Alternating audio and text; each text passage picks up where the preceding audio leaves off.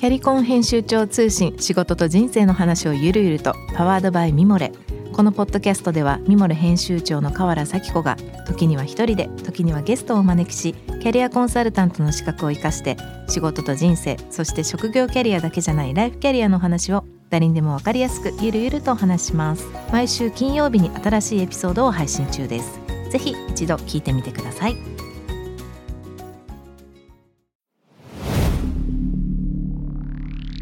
スピナー。こんばんは、ナビゲーター中道大輔です。Vision to the Future、日本のカルチャーを作り出す、物、こと、人の魅力を引き出し、世界に向けての価値観を共有するクリエイティブプログラムです。えー、じゅういちがつのにじゅうさんにち、深夜のにじになりました。いかがお過ごしでしょうか。そうですね、ここ最近どうでしょう。うーん、まあ、ちょっと実は時間過ぎちゃってるんですけど、ちょうど コップにじゅうろく がやってましたが、ふと気づいたんです。まあ、その時あの先々週までね、あのロンドンにいたんであれでしたけども、日本の人たちいないじゃんっていう、何やってんだろうなみたいな、その日本環境に対する日本のまあなんだろうな状況と世界の状況のギャップみたいのをすごく感じたここ最近でした。皆さんいかがでしたでしょうか。多分あんまりあの話にもなってないのはね、ちょっと問題だなと思うので、えー、またそれはそれでちょっと違うトピックで取り上げていきたいなと思いますが、番組への質問感想はぜひホームページの方からお願いいたします。ツイッターハッシュタグビジョンフューチャーつけてぜひつぶやいてください。さらに、えー、番組のインスタグラム更新しております。ビジョンフューチャーはちいちさんでチェックしてみてください。はい、今週のゲストです。えー、ワイン、アート、映像、音楽メディアなど専門性の高いアイテムの保管、そしてミュージアムやアートギャラリーカフェの運営などを手掛けてらっしゃいます。倉庫会社の枠を超えた新規事業を様々やられてらっしゃる寺田倉庫の執行役員尾形康弘さんをお迎えしたいと思います。こんばんは。こんばんは、よろしくお願いいたします。よろしくお願いいたします。えー、もうちょっとね冒頭でも話しましたけど、寺田倉庫さん、寺田倉庫っていう名前のなんていうんですかね、こうあらなんかいろんなイノベーションをやってるようなイメージの会社さんなんで、そのあたりをね結構いろいろと聞きながら、ちょっとこう今までの話とまた今後の話なんかもちょっと聞いてみたいなと思ってるんですけども、はい、まあちょっと僕の方から簡単に尾形さんのプロフィール紹介させていただきたいと思います。はい、えー、せんきゅうひゃくきゅうじゅうきゅうねん寺田倉庫に入社されていらっしゃいます。企画部門にて、えー、各各種のまあ承認取得プロジェクト、拠点開発設備設計などを従事されたと、なんかなかなかこういう意味ですごい難しい感じですけれども、にせんごねんより今の話に近いのかな、文書は映像、音楽コンテンツの管理のシステム構築と事業開発を担当されていらっしゃいます。でコンテンツ管理システムのテラサイトは発明者として特許を取得、えー、これはご自身で特許を持ってらっしゃるって感じなんですか。そうですね、一応、えー、っと特許権者としては会社名義なんですけど、発明者は一応自分の名前が載っているという、うん、へー、なるほど、はい、そしてデジタルアーカイブ推進コンソーシアムの副会長、デジタルアーカイブ学会の評議員、 e-パット 緊急舞台芸術アーカイブとデジタルシアター化の支援事業の実行委員を務めていらっしゃいます。はい、あのーせんきゅうひゃくきゅうじゅうきゅうねん寺田倉庫入社ということで、あの、まあ、ちょっとね今番組の前に少し話させてもらってましたけど、寺田倉庫の方結構あえてどんどんどんどん新しい血を入れて人が入ったり出たりっていうのをやられてたということでだったんですけど、まあ、その中ではもうきゅうじゅうきゅうねんからもうにじゅうねん以上、はい、いろんなこう変化を見てきてらっしゃると思うんですけども、寺田倉庫どんな会社なんですかね。そうですね、私もまさかこういう会社になると思って当時入社してなくてですね、うん、えー、同じ会社なんですけどさんかいぐらいはもう転職したような気分に、えー、なるほど、なっておりますね、うん、はい、一番最初のきっかけは、まあ、従来からその天王洲アイルにあるような、うん、えー、ティーワイハーバーブルワリーといわれるようなその地ビールレストランだったりとか、そういうのはもう開業した後だったんで、うん、まあ学生の身からするとですね、うん、倉庫なのになんかちょっとかっこいいかなっていうようなイメージは、はい、持ったと思いますね。なるほど、今あの今ちょっとねお話になりましたけど、ちょっとリスナーの方もしご存じなければなんですけど、寺田倉庫さんっていうのはあのまあ、いわゆる天王洲アイルという場所をこうなんていうんですかね、アートスペースにこうアートスペースとクリエイティブな街にこう切り替えていったような倉庫会社さんっていうのが多分正しいのかもしれないんですけど、もともとは本当にこういわゆる倉庫だ倉庫の会社だったんですよね。そうですね、もう一番最初のその ティーワイ ハーバーとなっているだいいち号倉庫なんかもお米を預かるような倉庫をしてましたんで、うんうん、結構イメージ通りの倉庫会社だったと思います当時、うんうんはい、でそこからこうその ティーワイ ハーバーっていうのは、まあ、その天王洲にある結構なんていうんですかね、こう本当にブルックリンとかねニューヨークのそういうところを彷彿とさせるようなこう倉庫をすごくクリエイティブに改造したレストランで、はいまあ、今では結構知ってる方も多いと思いますけど、僕がにせんいちねんに帰国した時はなんていうんですかね、天王洲アイル自体はまだそんなにこう人がいつも集まるっていうようなあの場所というよりかは、まあ、知ってる人は知ってるし、はいまあ、あの僕はアマナっていう会社に少し自分たちの仕事の撮影とか行くのにあの使わせてもらってた場所が、ね、同じ御社がやられてるスペースがそこにあって、そこで行く機会はたまにありましたけど、なんていうんですかね、僕の例えば奥さんのお友達の、まあ、ママ友みたいな人たちが、はい、天王洲アイルにランチに行くのみたいな話は絶対になかったんですけどすごいそういう意味だとこのじゅうごねんにじゅうねん近くですけど、なんか天王洲アイル自体がすごい変わったなっていうところの、まあ、仕掛け人の皆さんだと思うんですけど、はい、どういうそのお米を扱った倉庫会社からそういう風になっていくっていうのはどういうあの背景だったんですかね。そうですね、あの倉庫で物流って言ったら、うん、もうすごい大きい会社とか、うん、あのうんスペースを持ってる会社なんていくらでもあるんですよね、うん、なのでテラス倉庫が変わってるところというのは、まあ、一つはその結構そのトランクルームと言われるような、うん、結構こう細かくリテールに特化したスペースを作るみたいなものとか、うんうんまあ、私があやらさせていただいている映像メディアをお預かりするみたいなちょっとワインとかアートとか、うん、預かるのがある種難しいようなことをやっているようなところと、うん、あとはその天王洲という、まあ、一つちょうどいい大きさの島を活動の拠点にしてたというのがあって、うんえー、バブルの時にこう一気に開発するっていうものにあんまり乗らずにですね、うん、従来のその倉庫群っていうのをなるべくそれを生かしてうまく活用してもらおうと、うん、先ほどおっしゃっていただいたように天野さんなんかも非常に倉庫の中をクリエイティブなスペースに切り替えて、えー、使っていただいてる、すごく上手な使い方をしていただいてるんですけど、うんそういう皆様と一緒に天王洲を面白い街にしてきたっていうところがあるので、うん、あ安易ななんかこう開発みたいなのをあんまりしてこなかったっていうのはですね、うん、ちょっと特徴的なことかもしれませんね、うん、なんか街を開発しようっていうなんていうんですかね、そう倉庫をやられてる会社がそこの自分たちのこう一つの街としてこう開発していこうっていう、まあ、そもそもそれもそうだし、そこにこうカルチャーを入れてるじゃないですか、すごくそのアートとか、はいクリエイティビティみたいなものが、その視点がすごくなんだろうな、なんか新鮮でしたよね日本には、うん、あんまり聞いたことない、ねまあ、今でもそうだと思いますけどあんまりね聞いたことないし、そこはすごくなんかみんなが憧れる場所になってるなっていうはいあのまあイベントスペースとかも結構、えー、倉庫うまいことを使って、うんえー、そういうイベントスペース化してたりするんですけど、うん、そこのイベントスペースに来られる方もそのイベントで、えーと、高揚した気分とかがですね、その後一歩その建物出ちゃうと、うん、日常の東京に戻っちゃうとやっぱり余韻もないんですよね、うんうん、ですけど、まあ、歩いてごふんぐらいのその島の範囲内は、うん、結構そのいい雰囲気のまま続けられるので、そうですね、うん、結構みんなそのイベントで楽しんだとか、えー、いうキラキラした顔のまんま、うんえー、そのまま、えー、結構歩いていただくっていうようなことができるんで、うんまあ、そういうのにはある程度その文化性だったりアート性みたいなものが街の中に散らばってるっていうのはですね、うん、結構重要なのかなと思いますね。倉庫というよりかは本当に、まあ、ワインとかアート映像のこうなんていうんですか、保存していくようなこう動きの方が多分今は多いと思うんですけど、いわゆる倉庫っていうことじゃない感じはもうなんていうんですか、その脱皮をされたのか、その転職された時にあの社内転職とかもうそっち行くぞっていう感じでプッと変わってくるんですか。そうですね、例えばアートを一つとっても、うんまあ、従来のそのアート保管するのもまあ温室の管理をしたりとかセキュリティかけなきゃいけなかったりするので、まあ、難しいところもあるんですけど、うんうんま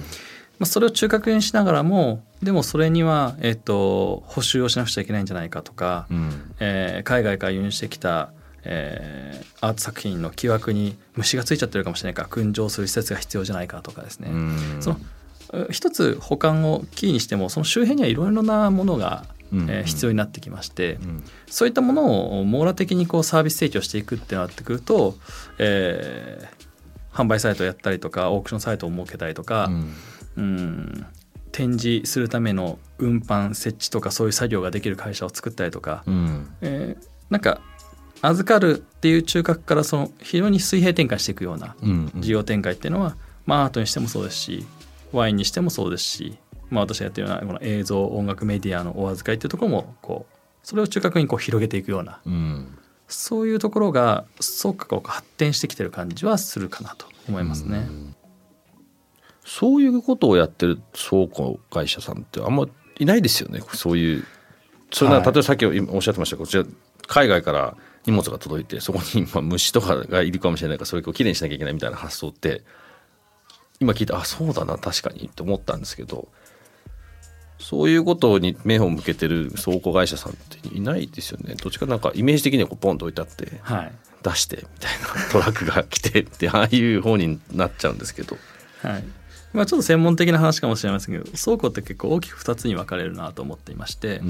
うん、で皆さんイメージされるのは海外からこうなんか製品がこう輸入されてきて、うんうん、でそれを国内でこういろんな量販店とかに例えばこう薄型テレビがいちまんだいでせんだいずつ量販店にこう配っていくみたいな、うんうん、そういう感じかと思うんですけどテラ倉庫は基本的にはもう製品の物流っていうのは一切やってないんですね、うん、まあワインも突き詰めれば元は売ってたんで製品化っていうところもあるんですけど、うん、まあヴィンテージなワインだったりするのであまり、まあ、あまりこの世にないようなものっていうのを、まあ、大切にお預かりしてっていうことをやってるので、えー、そもそもなんかこう物流倉庫っていうところとは全くこう違うところに行こうというのはやってたと思います、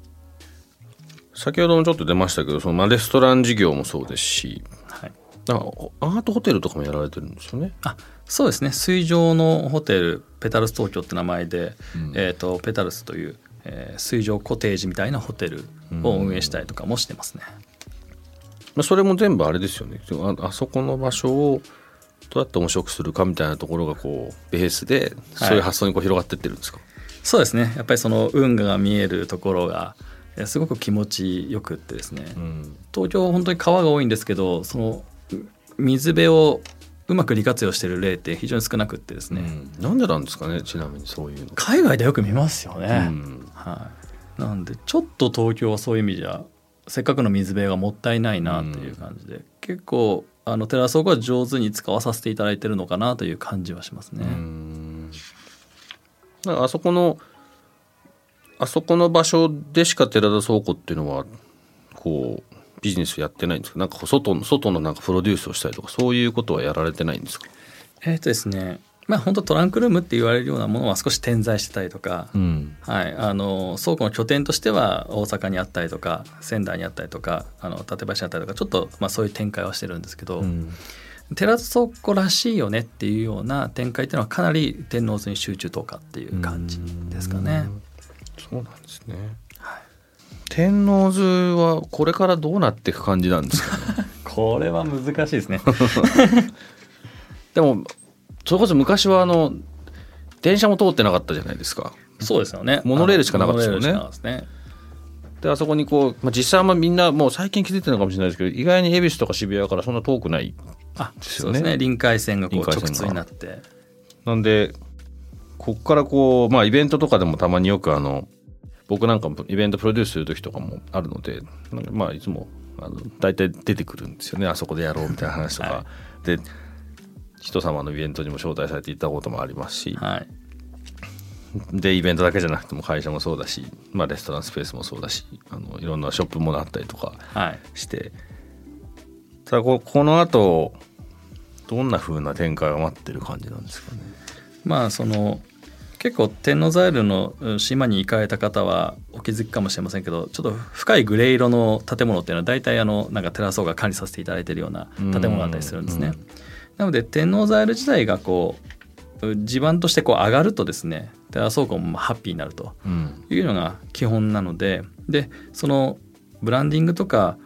えー、島自体がのうん、が地盤が上がるっていうのってどういうことかって言った時に、まあ、我々としてはそこに一つアートっていうのがあって、うん、アートの拠点がかなり点在しているような、うん、そうするとオフィスとして使っていただいててもそういうイベントスペースとして、えーと、面白いことをやっていたら、えー、オフィスで働いている方のそこにオフィスがあるっていうプレゼンスも上がっていくっていうのもあると思うので、うんまあ、不動産開発とそのアートの文化性の投下っていうのが、うんまあ、相まって天王ザイル自体がちょっと面白い島だよねってこうプレゼンスを上げていくっていうような仕掛けなのかなと思いますね、うん、なので方向性としては多分変わらなくて、うん、よりこうアートの拠点だったりとか、えー、とアートギャラリーカフェみたいなものも展開しているので、うん、皆さんがアートを身近に感じられるような施設っていうのを展開していくんじゃないかなというふうに思いますね、うん、あのこの番組でもよく話すんですけど、あのまあ、僕ずっとロンドンに住んでて、まあ、未だにこう行ったり来たりするのであれなんですけど、なかなかそのうーんアートとかクリエイティブなものにこう接する機会って東京にいるとありそうでなかなかないというか、はいあのまあ、ロンドンとかにいれば街にデザインされてるものもあるし、デザインに対してのこうなんていうんですかね、こう価値観だったりとかも近い存在だったりとか、まあ、ギャラリーが、まあ、フリーで結構いろいろたくさんあっていっぱい入れてとか、はいなんかそういう意味でこう接する機会がたくさんあるので、なんか自然的に自然にそういうのがこう、ね、自分の周りにあるで、で日本はすごくもったいないと思うんですね、そういう機会がありそうでなくて、でも本当はもともとそういう文化ってある国だと思うんですけど、そうですね、だからなんか天王洲を超えてこう東京全体を寺田倉庫がこうなんか天王洲みたいにしてくれるとすごくいいなと思うんですけどね、なんかそういうプロデュースの仕事とかはあんまり考えられてないんですかね。まずは今天王洲なんでしょうけど、天王洲が少し一つのプロトタイプになって、うん、もう一緒にやりたいよっていうことがあれば、うん、多分積極的に展開できるとは思うんですよね、えー、日本のデベロッパーの人たちもしまあ多分この世の中に聞いてないと思うんですけどやった方がいいですよね、やってもらえて、あの一東京の市民、なんか市民というか都民として、あのさっき言ってましたけど東京水たくさんあるのにうまく使い切れてないとか、はいまあ、それこそニューヨークもそうだし、ロンドンもそうだし、まあ、パリもそうだし、はい、アムステルダムもそうだしね、こう気持ちが上がるじゃないですか、なんかそういう全然違いましたね、はい、あ東京ちょっと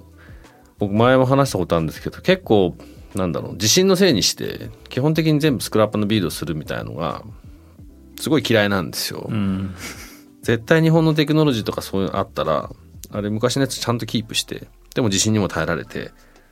ちゃんとしたことできるはずなのに、そうな多分スクラップ&ビルドした方が安いからなんでしょうけど、うん、なんだろうそういう、ま、街の見え方とかなんかそういうのって日本にはすごいないなと思うんですよね、もったいないですよ ね, ねあなのでちょっと先ほどの話に戻っちゃうかもしれませんけど、ティワハバブルワリーもだいいち号の倉庫をその姿のまま留めてるんですね、うんまあ、少しは補修してますけど、うん、そうするとやっぱり運河側から見るとですね、天王洲の島って一番運河寄りにあるのがその平屋の倉庫ですから、うんうんうんまあ、視点として低いんですよね、だからこうちゃんと上がっていく奥のビルまで上がっていく感じになってきて、うん、一番運河寄りのそこにビルが建っちゃったら全然面白くもないです、外から見ても面白くないですね、ちょうどこの橋のこっち品川側っていうかから見た感じですよね。はいうんうん、なんでそのその立体感とか、うん、あとまあ奥にあるビルもちゃんとその運河が見えるようになってるのも我々が高いビル建てないからであって、うんうん、なんかそういうあの良さ全体感みたいなってちょっと重要だなと思いますよね。うん、さて、えーと、ちょっと先ほどの会社のご紹介のところでもあったんですけども、ワインとアート映像音楽メディアそしてまあそういったような専門性の高いアイテム、まあ、結構特化した保管をされたりとかされ、ね、してると思うんですけど、はい、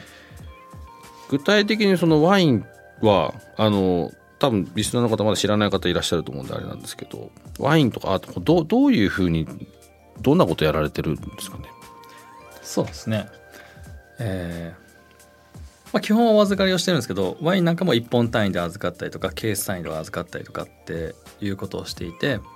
で、まあ、重要なのはやっぱりそのワインが壊れないようにするために、うん、振動を少なくするとか、うん、温室管理をきちっとするとか、うん、そういったところもまあ重要になりますし、あとプリムールワインを我々が買ってきたものを、えー、販売するとか、あ、そういうのもやられてるんですね。やってますね。うん、なのでやはりまあ保管を中核にいろいろと水平展開してるっていう中の一つなんですけど、うん、ワインコレクターの方にワインの販売をしたりとか、そこからやっぱお気に入りのものを買っていただいたら、えー、実際に飲むまではいい環境で置いといた方がいいので、そのままうちがお預かりできるようにするとかっていうような取り組みもしてますので、うん、それはじゃあ、あの分かんないですけどひゃっぽん単位で皆さん持ってらっしゃるんですか？そういう、まあ、計算員が多いですよね。ケースで、はい、でじゃあ今日この日に飲みたいからってこう連絡が入って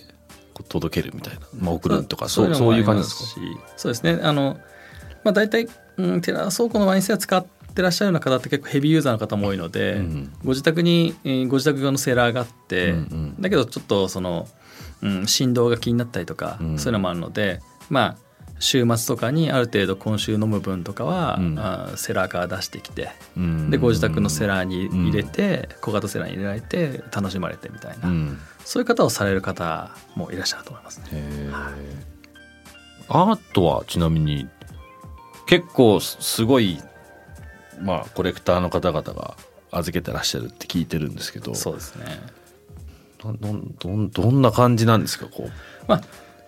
あ、あの特に現代アートを中心に大型化が進んできているので、結構あの大型のエレベーターを用意して、うん、間口の広い、うん、あのまあお部屋を用意してっていう、うんでもちろんまた温室管理の管理とか、うん、地震対策とかそういったところっていうのは当然にやっておかないと、うんえーまあ、ワインある意味ではワイン以上に二度と手に入らないものなので、うんうんはい、そういうような環境っていうのはご提供してますね。うん結構皆さん持ってこられてこうもうただ管理されてるような状況なんですか？そこに来て見るみたいなことではなくてもう一人一人というかその一企業なのかもしれないし個人かもしれないですけどスペースが用意されてもそこにこうバンと入ってるっていうようなそんな感じなんですか？そうですね、あのもうお部屋を借りていただく形が多いので、えー、とご自分で入っていって、うんえー、ご自分で出し入れされたりとか、あそういう感じなんですね。はい、ギャラリーさんとか、まあ、いわゆる画商さんと言われるような方とか、うんうん、そういった方も使っていただいてますからかなり、まあ、点数多い方も多いですよね。そうですよね。結構今、はい、この前あの、まあ、僕の友人で現代アート の, あの、まあ、アーティストのマークっていうやつが来てて、もうここ最近の現代アートのバブルが半端ないっていう話をしてたのであのなんだろう結構まあなんていうんですかね、結構いろんな人たちがそこにねあの自分のものにしてたりとか結構物も売買もされてるでしょうし、なかなかそういうなんだろうアートを自分たちで保管するみたいなのは、まあ、やっぱり難しいですもんね。だから預けたいと思うのはすごいわかるなと思う。そうですね、やっぱりそのやっぱりアートが好きな方って結構季節で書き換えられたりとか、うん、そういうのもしたいでしょうし、うん、そうすると今飾ってあるもの以外もある程度ストックしておかないといけないですから、うんえー、やっぱ増えてきますよね基本は、うんはいうんちょっとそれはあのあれですね、今度僕もワインを預けに行こうかな。どうやったらどうやったらいいんですか？あ簡単です。あのホームページがポッとあの問い合わせいただければすぐに大丈夫ですね。あのなんかミニマムのワインの本数とかもあるんですか？あでもいっぽん単位でやっているので、あそうなんですか、はい、あの数本からでも大丈夫だと思いますね、はい、その中で尾形さんはどちらかというとこう、えー保管というより保存の方の、しかも映像とか音楽の方なんですよね、はい、そうですね。そちらに結構特化したあの部門を担当させていただいてます、うん、どういうまあ確かにその映像を保管する保存するっていうのはまあ シーディーアール だったりビデオだったりみたいないろんなことがあると思うんですけど、まあ、そもそもそういうそうですねなんか確かにっていう感じなんですけど、倉庫会社のがそういう保管をするっていうこともそうだし、そこの映像とかって確かに保管ってあんまりちゃんとしてないなって自分なんかも結構ね、あの映像作ったりもしてきてたんで今までも、はい、なんだろう、まあ、昔だとこう シーディー ロムにこうキープしたり ディーブイディー になったりとかってありますけど、はい、そこに対してなんかちゃんと保存しとくっていうマインドはなかったなと思ってたんですけど、はい、そのあたりはどう、どうなんだろうな、きっかけとしてはどこからこう始まっていくんですか？あの多分映像制作をさえた形って、うんあのまあ、当時フィルムだったりすごく昔の大型のテープとかに映像って収録をされていて、うん、であのかなりあの保管環境としては劣悪な場所とかに皆さん置かれてたんですよね。そうですよね、はい、で結構制作費なんて数千万とかかけて番組作るんですけど、うん、結構皆さんあの作るの命で、うん、管理するのって苦手な方たちが非常に多くてですねうん、うん、でまあ、じゃあこのままじゃいけないでしょうと、うん、ちゃんとあの預かってくれるとこを探そうかって言った時に、うんえー、そういう製品の物流をダイナミックにやってるような会社じゃなくって、うん、結構個人の荷物とかも大切に預かりますよみたいな形でこうセキュリティかけて音質をちゃんと管理してみたいなことをやっているテラ倉庫に預けていただく映像制作会社さんがだんだんだんだん増えていってですね、うん、そういうのないなかったですもんね、きっと多分なかったと思います。それこそ空調かけるなんてその食品物流とかだったら冷蔵倉庫とかってあるんでしょうけど、うんうんうん、そういうなんですかね、個人の思い出の品だったり、まあ、企業さんでもそういう特殊なものを、うん、その特殊性に合わせた空間でお預かりするっていうのが、うん、よっぽどのロットがない限り、うん倉庫会社ってその建物の中にいろいろと設備を施してこうそれ専用になんてなかなかできないので、うん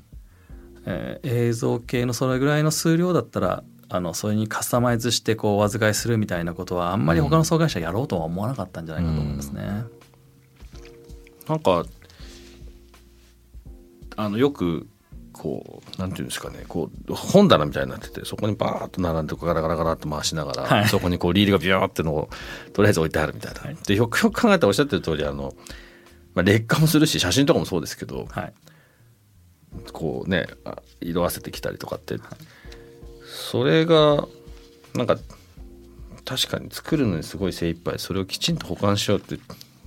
誰もそういえばあんま考えてないみたいな。だけど特に日本なんかおそらくですけど昔のそういう映像とか、まあ、アニメーションもそうかもしれないですしそこに対しての価値みたいのは、ね、本当はむちゃくちゃあるじゃないですか、はい、そういうの結構じゃあキープしたいって思うようになってきたっていう感じですか最近は？い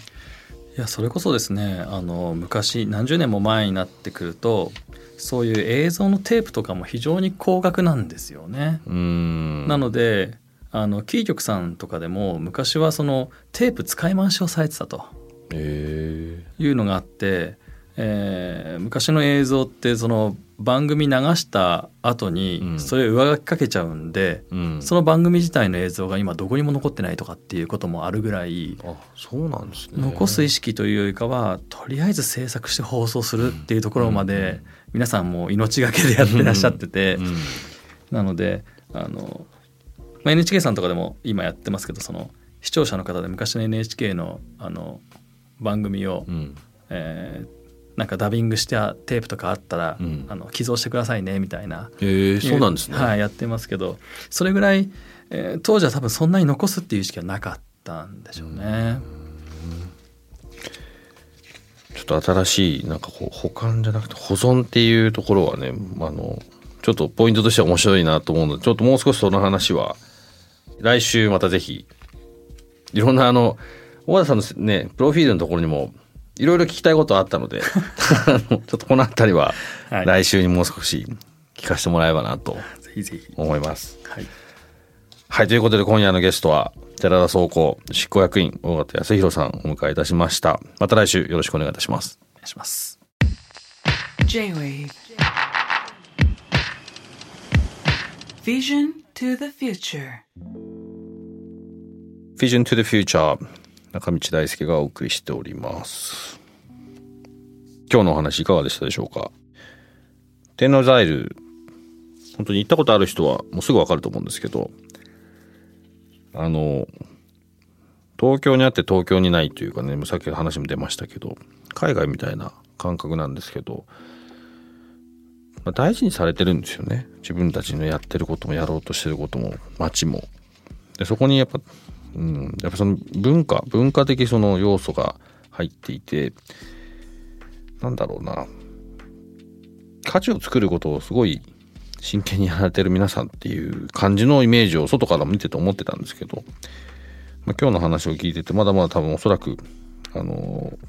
ー、ね全部じゃないんだと思いましたけど、すごくなんだろうな、なんか新しいことをやろうというよりかは正しいことをきちんとやってるような感じの印象を受けました。皆さんどうでしたでしょうか。あのぜひ、まあ、最近行ったことない人いないかもしれないですけど、ちょっと天王洲アイル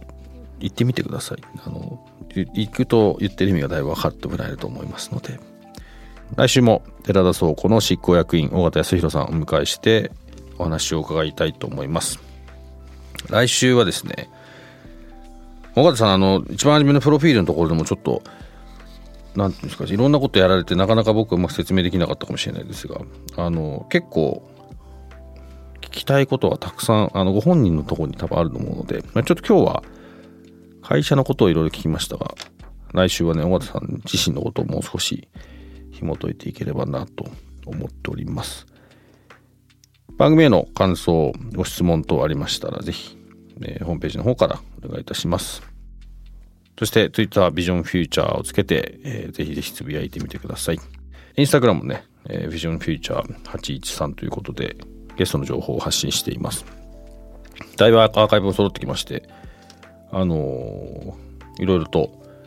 形になってきてると思います。ぜひそちらの方もチェックしてみてください。 J-Way Vision to the Future、 ここまでのお相手は中道大輔でした。 See you next week. Good night.